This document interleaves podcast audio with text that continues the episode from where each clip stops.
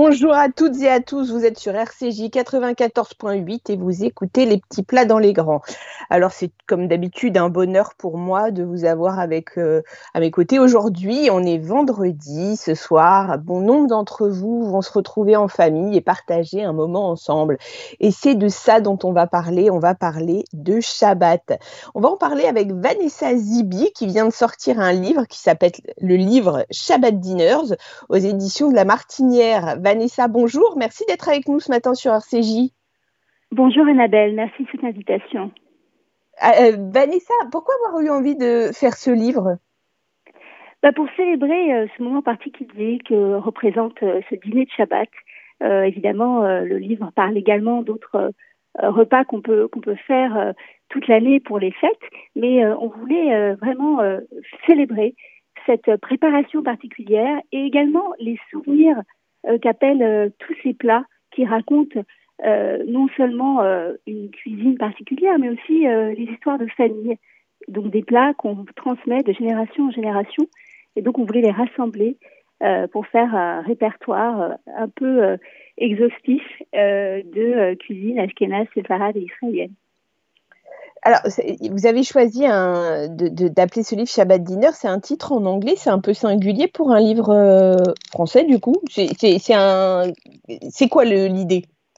Euh, bah, en fait, euh, moi j'ai vécu à New York et du coup, ah, dans le livre, il y a, pas mal de, références new-yorkaises et, des, et des références ashkénazes et notamment new-yorkaises. et en l'occurrence, pas mal de personnes écrivent D-I D-I-N-E-R-S, alors qu'il y a deux N, euh, donc je le dis pour euh, vos auditeurs qui cherchent le livre. Euh, donc voilà, j'ai juste fait un petit clin d'œil à ce passage à New York pour, pour ce livre. Vous, vous expliquez Shabbat dans votre livre, mais si vous deviez expliquer Shabbat à un non-juif, vous lui présenteriez comment?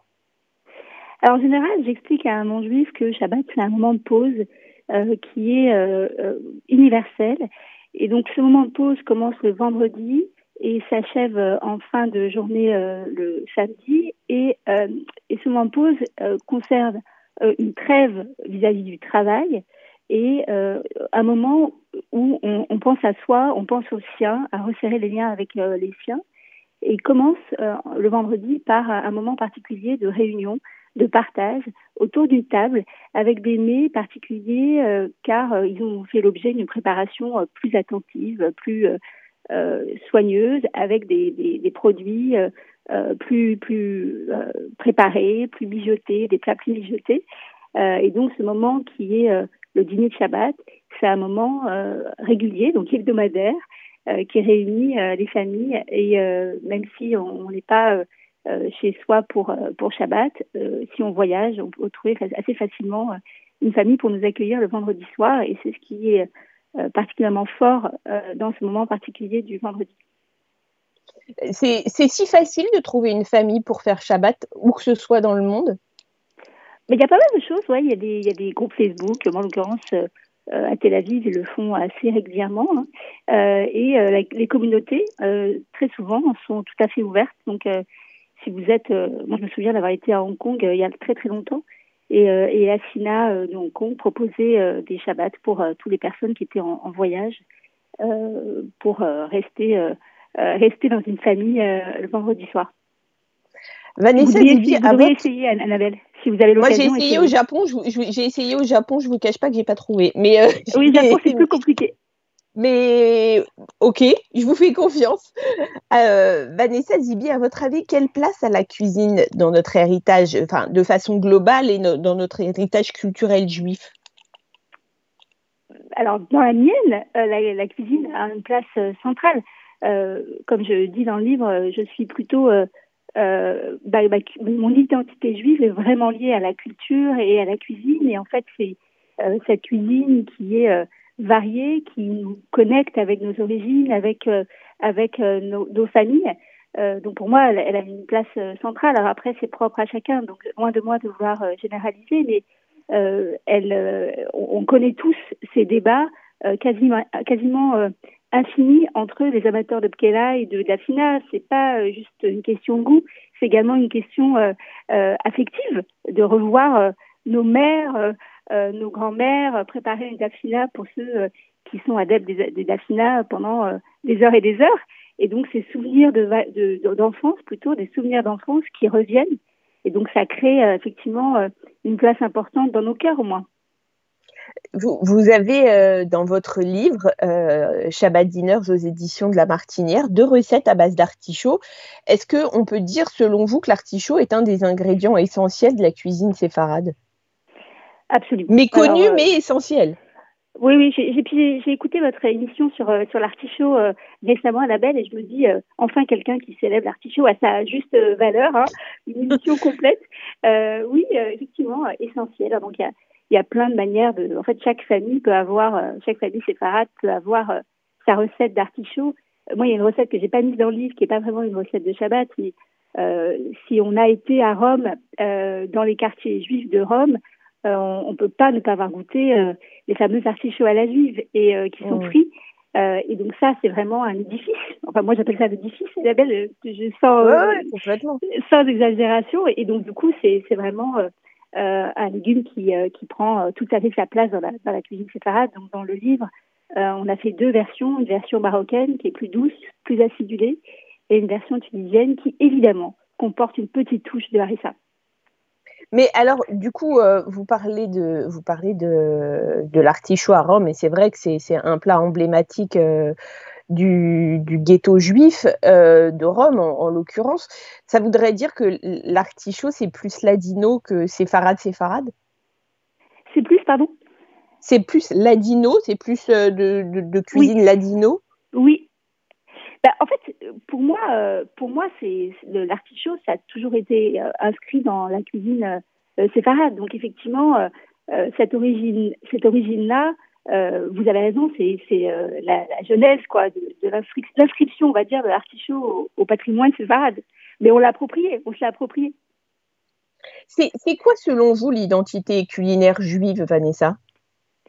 Alors l'identité, euh, ça peut être défini de différentes façons. Donc euh, pour beaucoup, l'identité est synonyme d'origine. Euh, or, pour moi, l'identité se construit au fil du temps euh, n'est pas définie une bonne fois pour toutes, une fois que vous êtes d'origine tunisienne ou, marocaine. Euh, moi, je suis d'origine juive tunisienne, et pour autant, euh, mon identité culinaire est plutôt israélienne. Pour avoir, pour être tombée dans la marmite de la gastronomie israélienne il y a de nombreuses années, moi, je, ma cuisine est plutôt tournée sur cette région, car euh, je suis une fan absolue de, des, chefs israéliens, euh, qu'ils soient euh, en Israël ou ici. Et j'aime cette, ce melting pot de cuisine. Mais du coup, ça veut, ça, du coup, ça veut dire que, parce qu'on on parle d'identité culinaire juive et, et d'Israël, mais ça veut dire que Israël enfin, je ne sais pas comment faire le parallèle, mais ça veut dire que la cuisine israélienne est une nouvelle façon de, d'envisager la cuisine juive? Bah, c'est sans doute euh, une, une, nouvelle façon sur le, sur le plan historique, puisque euh, toutes les, toutes, les, euh, toutes les origines se sont retrouvées dans cette région et évidemment, comme toujours, la cuisine juive prend une partie de ses origines, de ses recettes familiales passées de génération en génération, mais également s'adapte à la région, donc l'éventail, mhm. et ça crée pour moi des merveilles de, de gastronomie par une cuisine israélienne qui est qui est haute en, légumes, qui est haute en, herbes fraîches, euh, avec, euh, avec des saveurs particulières. Euh, donc voilà, je, je, prends pour exemple la présence de la grenade, la présence de la mélasse de grenade, qui est vraiment une sorte de d'or, hein, d'or noir en l'occurrence, que dont je parle dans le livre. voilà, donc pour moi c'est c'est une, ça apporte une modernité et je tenais vraiment à avoir une, place importante pour cette cuisine dans le livre. On a dédié un chapitre entier. Euh, vous, pensez, Vanessa, que la cuisine de Shabbat, euh, parce qu'on voit beaucoup de femmes cuisiner dans votre livre euh, Shabbat Dinners aux éditions de la, Martinière, est-ce que vous pensez que, la cuisine de Shabbat est essentiellement une histoire de femmes? Je soupire en, en, vous entendant poser cette question. En fait, dans nos imaginaires à nous, c'est une affaire de femmes. Dans nos imaginaires, euh, on a des souvenirs de nos mères qui cuisinent, nos grands-mères qui cuisinent, mmh. pas, nos tantes. Euh, mais la bonne, enfin, la bonne nouvelle, si j'ose dire, de plus en plus, on voit évidemment des, des, hommes se mettre à la cuisine. Alors évidemment, les chefs israéliens dont on parle, il y a le Chani, Asaf, de Chabour, les chefs israéliens dont on parle, Otolenghi, pour, pour citer que lui, sont des hommes. Donc du coup, on voit de plus en plus d'émergence de, de, de, chefs euh, israéliens qui sont euh, qui sont très très présents et qui euh, très, très visuels et, très très présents partout. la bonne nouvelle, c'est que je vois surtout dans le livre beaucoup d'hommes qui me disent vouloir essayer et se lancer sur bah, parfois un une challah, l'autre une préparation d'un plat pour Shabbat. Euh, et depuis la sortie du livre en octobre, j'ai eu pas mal de contacts d'hommes qui m'ont dit, ils m'ont avoué de ne pas avoir cuisiné quoi que ce soit pour Shabbat, mais vouloir se lancer. Euh, donc c'est plutôt euh, euh, c'est plutôt sympa de voir que finalement il y a peut-être un peu plus d'équilibre qui se produit.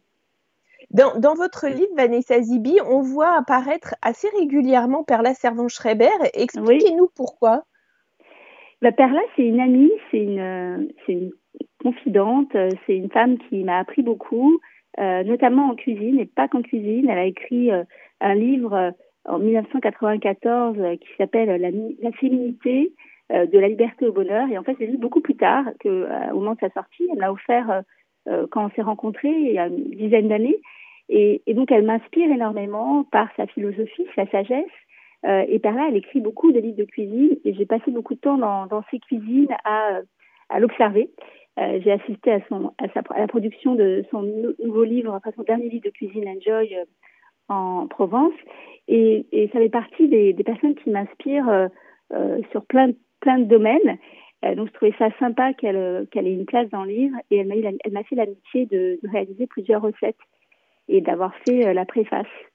donc, dans, la préface, elle raconte sa relation à Shabbat. Hein. Elle est issue d'une famille très, très pratiquante avec un grand-père rabbin, avec vraiment tout un, tout un entourage familial euh, religieux et elle racontait à quel point euh, euh, elle faisait pas Shabbat euh, quand elle est devenue quand elle, quand elle était adulte elle, ne faisait pas Shabbat mais dans le livre elle raconte à quel point euh, elle a envie à nouveau de refaire Shabbat le vendredi soir mm et donc voilà et donc c'est c'est avec plaisir d'avoir découvert ces recettes à elle qui sont particulièrement appropriées pour Shabbat. Dans votre livre, vous avez des recettes comme le foie haché, le tarama, les yeux aux oignons ou le gefilte fish, mais il y a assez peu de recettes ashkénazes quand même, en proportion entre l'israélienne, enfin, la cuisine israélienne, la cuisine séfarade, il y a assez peu de recettes ashkénazes. C'est une cuisine qui... Oui.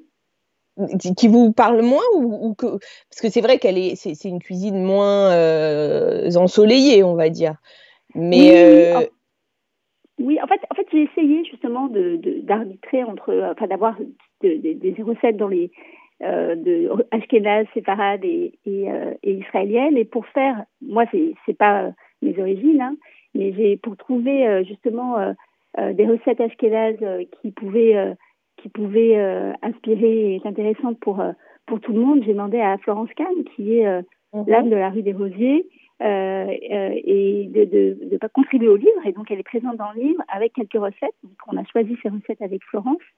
Et évidemment, euh, beaucoup moins, on a beaucoup moins de recettes ashkénazes que dans votre livre, qui m'a beaucoup inspiré à la cuisine juive.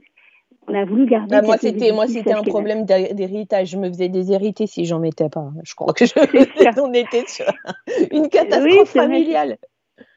Non, mais vous, vous avez un, très bon équilibre et, il y a beaucoup de recettes ashkénazes qui, qui sont dans votre livre. Mais on a dû, on a dû trouver en fait euh, des recettes ashkénazes qui euh, avaient tout à fait leur, leur place pour euh, Shabbat et on a quand même mm -hmm. plusieurs recettes, les fils et fiches, on a les matsobol, on a plusieurs recettes, les, les harengs, on a plusieurs recettes dans le livre. Mais c'est vrai que vu mon, mon, mon, identité plus culinaire israélienne et mes origines plus séfarades, on a versé un peu plus sur du séfarade et de l'israélien, en sachant que euh, pour faire ce livre, j'ai vraiment interrogé beaucoup, beaucoup de personnes avec des, identités euh, différentes, des origines différentes, pour avoir une grande variété.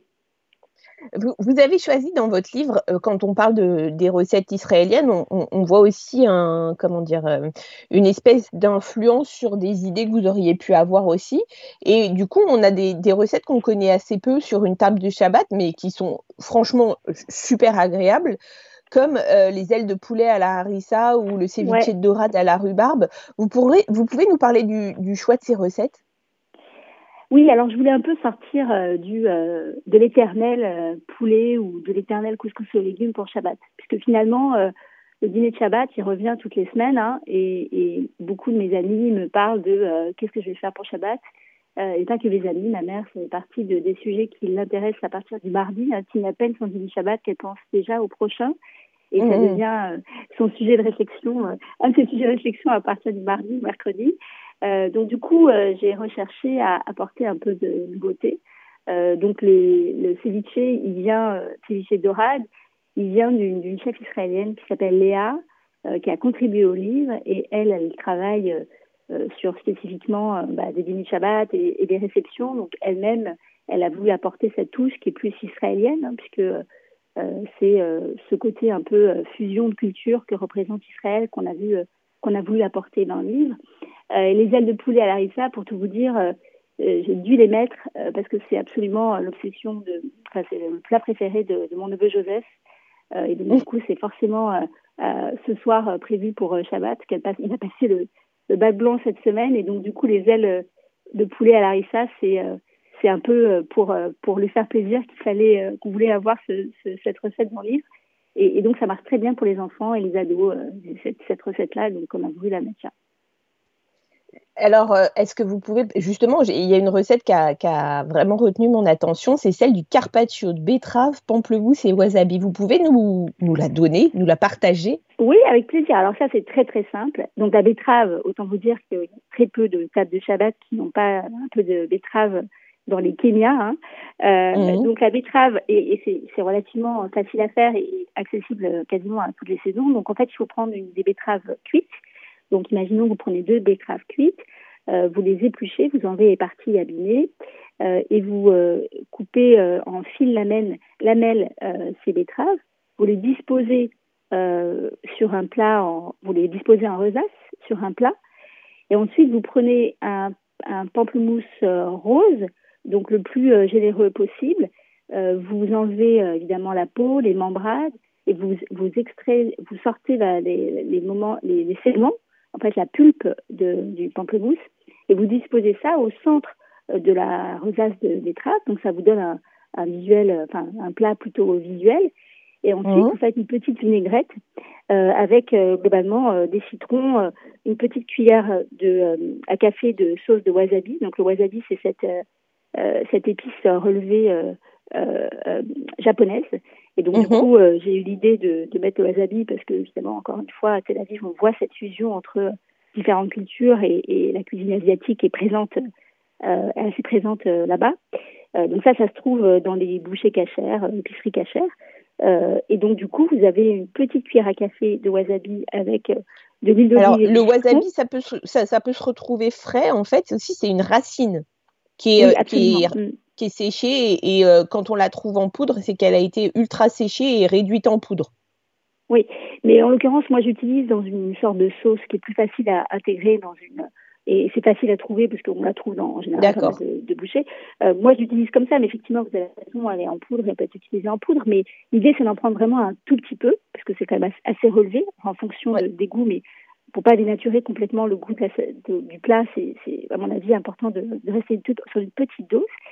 Et donc cette vinaigrette, euh, en gros euh, citron, wasabi, huile d'olive, euh, on la la prépare et on la saupoudre, enfin on, arrose le plat de cette vinaigrette et moi j'ajoute un petit peu de coriandre pour décorer.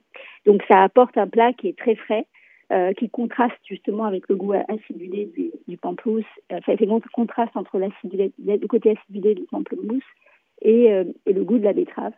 Euh, donc je vous invite à le faire, c'est très très simple et c'est euh, en plus euh, assez joli à, à, voir sur une table. Ça veut dire que, on peut, que Shabbat peut être synonyme de cuisine light, Vanessa Zibi? Synonyme de cuisine, pardon, je ne vous ai pas entendu. Light. Light, absolument. Light, absolument. Donc en fait, on a euh, l'habitude d'avoir euh, des pkela et, et des, des, des, plats un peu, un peu riches. Euh, et euh, de plus en plus, on a tous besoin d'un peu plus de variété. Donc, moi, j'ai mis pas mal de salades dans le, dans le livre et des kémias qui sont plutôt light. Donc évidemment, on a des banatage pour rassurer tout le monde, parce que ce serait mmh. vraiment une erreur de goût de ne pas avoir de banatage pour les justes tunisiens qui nous écoutent. mais on a aussi apporté des choses plus light. Génial. Bah, je vous remercie beaucoup, Vanessa Zibi, d'avoir été avec nous ce matin sur RCJ. On va retrouver maintenant Leslie Gogoa qui a collaboré avec vous à ce livre Shabbat Dinners aux éditions de La Martinière. Au revoir, Vanessa. À bientôt. Merci beaucoup, Annabelle. À bientôt. Alors, Leslie, bonjour. Merci d'être avec nous ce matin sur RCJ. Je suis ravie d'être là. Bonjour, Annabelle. Bonjour. Alors, expliquez-nous qui vous êtes, Leslie Gogoa, parce que c'est totalement incroyable de vous retrouver sur un projet comme celui-ci. Oui, j'avoue, effectivement, euh, ça peut paraître euh, effectivement curieux. Alors moi, je suis auteur euh, de livres, de livres de cuisine et de pâtisserie. J'ai eu la chance d'en écrire une soixantaine et j'avoue que Shabbat Dinners est extrêmement atypique et singulier dans tout ce que j'ai pu faire. Et je crois que, que c'est ça qui a rendu le projet si beau et si grisant pour moi. Euh, et donc voilà, j'ai eu la chance, euh, avec Vanessa, on a dîné ensemble en fait euh, juste avant le confinement de mars 2020. On s'est rencontrés mhm. par une amie commune. Et, et, voilà, et pendant ce dîner, on savait que quelques jours après, on allait être confinés dans, dans, cette vague de Covid. Et elle, en parlant toutes les deux, elle me raconte à quel point le rituel de Shabbat est fort, puisque malgré le confinement et le fait d'être éloignés les uns des autres, les dîners Shabbat allaient continuer chez elle par Zoom évidemment, puisqu'on ne pouvait pas se retrouver, Bien mais sûr. que évidemment, il n'y avait aucune raison que cela s'arrête. Et ça m'a paru complètement incroyable. Donc on a beaucoup échangé ensemble ce soir-là de parler de ce rituel qui est tellement fort et magique et qui permet en fait de se retrouver en famille et entre amis, quelles que soient les conditions, quelle que soit euh, la vie, quels que soient les agendas surchargés. Et qui est quelque chose où je me suis dit, mais, mais c'est fou en fait qu'on n'ait pas ça de façon récurrente dans toutes les familles au monde, de trouver des moments, parce qu'aujourd'hui, on en est à devoir faire des doodles familiaux pour savoir qui est libre, trouver une date, on décale dix fois. Et là, je sais que dans la famille de Vanessa, mais dans, dans toutes les familles de confession juive, enfin en tout cas ceux qui font Shabbat, il y a ce moment de pause où on se retrouve en famille et on n'a pas besoin de s'envoyer d'invitation, on n'a pas besoin de confirmer, on sait qu'on sera ensemble le vendredi soir. Et ça, je trouve ça euh, fantastique. Justement, Leslie, pourquoi quand, euh, quand, on, mange dans les plus grands restaurants étoilés de, de, France et de Navarre euh, de façon régulière, et, pourquoi surtout quand on est non juif, on dit oui à un projet comme celui-ci? Alors effectivement, habituellement, je, collabore plutôt avec des chefs étoilés, chefs pâtissiers, et j'adore cette partie, euh, cette partie-là de, de, mon métier. Mais là, ce livre, il s'est imposé un peu comme une évidence parce que c'était aussi se rappeler la force de la tradition orale des recettes. Quand je travaillais avec un chef étoilé, comme je l'ai fait cette année avec Julien Dugour, avec Cédric Grolet, ce sont des recettes qui leur appartiennent, qu'ils ont créées. Mais là, dans le livre Shabbat Dinner, ce que j'ai adoré, c'est de se dire que finalement, avec euh, Vanessa, on est allé chercher plein de recettes qui étaient bien sûr des recettes d'elle et de sa famille, mais aussi de tous les gens qui l'entourent, de gens euh, connus ou moins connus, d'amis, de cousines, de grand-mères, et qu'on est allé piocher dans ces, souvent ce sont des recettes que de tradition orale, donc on se transmet de bouche à oreille, qui sont pas du tout précises. C'est genre, bah, tu mettras, oh, je sais pas, un verre d'huile, quoi. Enfin, ça dépend. Ah oui, alors ça dépend de quoi. Donc il a fallu justement trouver une justesse dans les ingrédients. Et c'était un moyen pour moi, je trouve, de, de montrer aussi à quel point les livres de cuisine ont encore leur importance aujourd'hui, même s'il en sort beaucoup et tout le temps, de se dire, bah oui, mais ça permet aussi de figer par écrit des choses qui sont incroyables et qui, si elles ne se transmettent pas de mère en fille ou de mère en fils ou de voilà, on n'aura pas la chance de pouvoir avoir ces recettes euh, gardées et conservées précieusement, qui sont quand même une richesse, euh, un vrai patrimoine en fait. Bien sûr. Leslie, si, si vous deviez retenir un seul et unique plat de Shabbat, lequel vous a le plus bouleversé? Ah, alors ça, c'est une question vraiment délicate parce que j'avoue qu'on a, il faut avoir le sens du sacrifice hein, quand on fait ce métier. Donc, je pense que j'ai dû goûter plus ou moins les 90 du livre. Et, euh, et j'étais ravie de découvrir des vrais plats euh, très connus, très iconiques comme la keila, euh, de découvrir des recettes qui avaient des recettes très simples et qui plaisent à tout le monde, comme les latkes, qui sont des galettes de pommes de terre mhm. délicieuses et très faciles à faire. Mais je crois que si je devais en retenir qu'un, c'est une recette qui s'appelle le baksh, qui est une recette en fait qui vient des Juifs de Bukhara qui est une recette assez simple à faire, mais qui m'a bouleversée parce que c'était vraiment euh, à la fois évident comme plat, simple à faire. Je l'ai refait depuis euh, plein de fois. Ça plaît à tout le monde. C'est de la viande d'agneau hachée avec des fines herbes, beaucoup de fines herbes. Hein, donc on y va mhm. vraiment très largement sur la coriandre, le persil, la nette, enfin aussi un peu sous ce qu'on a sous la main, hein, donc on peut bien sûr les ajuster. Et ça, cette, cette recette m'a beaucoup plu parce que je me dis, je ne l'avais jamais vue jusque-là, donc c'est vraiment une recette qui aurait pu clairement disparaître au fur et à mesure si la transmission ne se faisait pas. Et c'est un plat euh, que, bah, que, je vous invite à tester qui est, qui est merveilleux. Eh bien, écoutez, vous savez ce qu'on fait On se goûte ce plat-là et, on se, et on se fait un petit gefilte fish aussi. Ah oui, bah, bien sûr, bien sûr. Oui, oui, on va, on va pas louper. Les matza ball aussi qui, euh, qui étaient délicieux, celle de Florence Kahn. C'était un grand moment du, grand moment du livre. Ah, moi, c'est mon, c'est mon best, les matzo ball, j'adore ça. Leslie Gogo, merci beaucoup d'avoir été avec nous ce matin sur RCJ. À très, très vite, j'espère. À très bientôt. Merci, Annabelle. Au revoir. Les amis, il est l'heure de se dire au revoir. On se retrouve maintenant le 7 janvier et on parlera pois chiche avec la chef Julia Sedvedjian. Shabbat Shalom, à très bientôt.